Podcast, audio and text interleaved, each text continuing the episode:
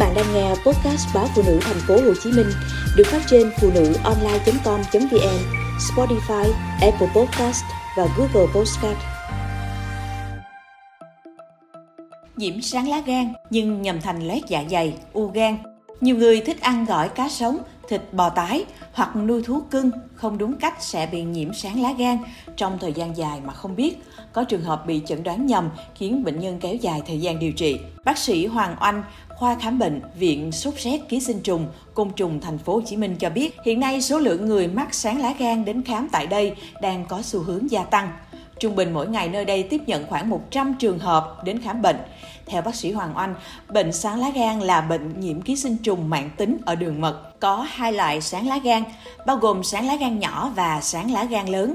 Cả hai đều có đặc điểm sinh học, chu kỳ và vai trò tương đối giống nhau. Tùy theo chủng loại, khi sáng xâm nhập vào cơ thể sẽ gây ra các triệu chứng khác nhau. Nếu mắc sáng lá gan lớn, đa phần người bệnh cảm thấy đau vùng thượng vị hay vùng hạ sườn phải. Còn sáng lá gan nhỏ thường gan sưng to dần kèm đau bụng nếu nhiễm sáng nhiều. Bệnh phát sinh khi vật chủ chính người và động vật ăn hoặc uống phải thực phẩm có sáng lá. Thông thường, trứng sáng phát triển mạnh trong môi trường nước, thành ấu trùng, sáng trưởng thành và gây bệnh. Dưới nước, chúng có thể ký sinh trên các loại rau mọc dưới nước như rau nhút, rau muống vân vân hay trong cá sống, gỏi, thịt sống, nem chua, nếp sống thiếu sinh hoạt, phóng uế bừa bãi, vứt bỏ chất thải chưa được xử lý ra môi trường vân vân cũng ẩn chứa nhiều nguy cơ khiến sáng có điều kiện sinh sôi, xâm nhập vào cơ thể và gây hại cho con người. Do vậy, nếu một người có thói quen ăn rau sống, thịt tái thì khả năng nhiễm bệnh sáng lá gan rất cao. Hiện nay, nhiều người có sở thích ăn món sống, cùng với sự phát triển của hàng quán phục vụ các món ăn như cá sống, thịt tái, gọi cá sống, nem chua thịt vân vân cũng làm cho tỷ lệ người nhiễm sáng lá tăng lên.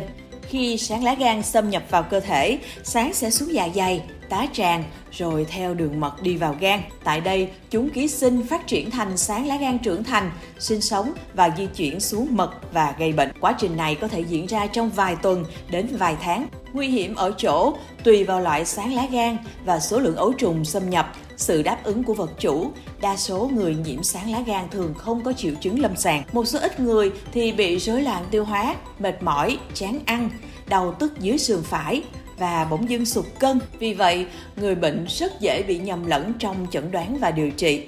Tuy nhiên, người bệnh không nên quá lo lắng bởi có thể điều trị khỏi bệnh sáng lá gan. Bác sĩ Hoàng Oanh cho biết, nếu nhẹ, người bệnh chỉ cần dùng thuốc điều trị.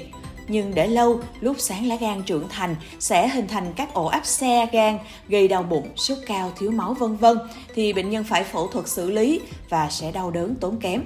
Nặng hơn thì có thể gây tràn dịch màng phổi, rất nguy hiểm. Chính vì vậy, mọi người nên rửa tay trước khi ăn, chế biến thức ăn và sau khi đi vệ sinh, tiếp xúc với phân, rác thải, vân vân. Không dùng phân tươi để bón rau cũng như không ăn thực phẩm chưa được nấu chín hay các loại rau sống mọc dưới nước. Đặc biệt, gia đình nuôi chó, mèo, thỏ, vân vân, người có sở thích ăn đồ sống, rau sống nên đi tầm soát sáng lá gan định kỳ 3 hoặc 6 tháng một lần để kịp thời phát hiện và điều trị bệnh. Tuyệt đối không sử dụng các bài thuốc dân gian truyền miệng, không dùng chung đơn thuốc trong điều trị bởi nguy cơ biến chứng rất cao.